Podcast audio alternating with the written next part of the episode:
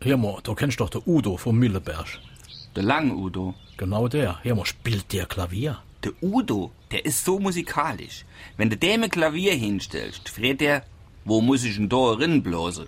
Also spielt er kein Klavier. Der spielt Freitags Karte und vielleicht Mittwochslotto. Sonst wichtig nix. Warum? Und da bist du sicher, dass der mit Musik nix am Hut hat.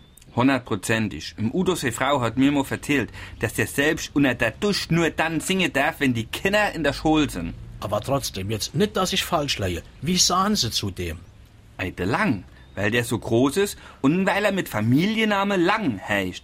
Sahen sie ach, der Lang Udo oder der Lang Lang zu dem. Dann ist er doch. Dann spielt der heimlich Klavier.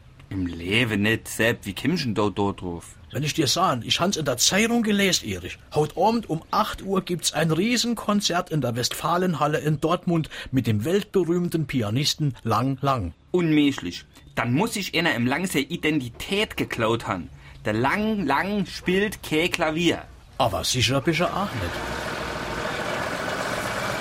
Jetzt bin ich sicher. Guck mal, wer da im Traktor hupt. Udo! Hey Udo, Hallo! Tag. Haben wir schon. Und, wie spät ist es? Kurz noch Hennef.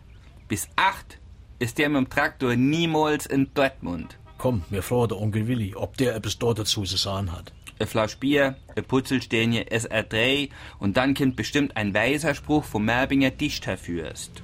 So mancher hat verborgene Talente. Die Sache, die ist fix. Nur beim Lang Udo vom Milleberg Verbirgt sich leider nichts.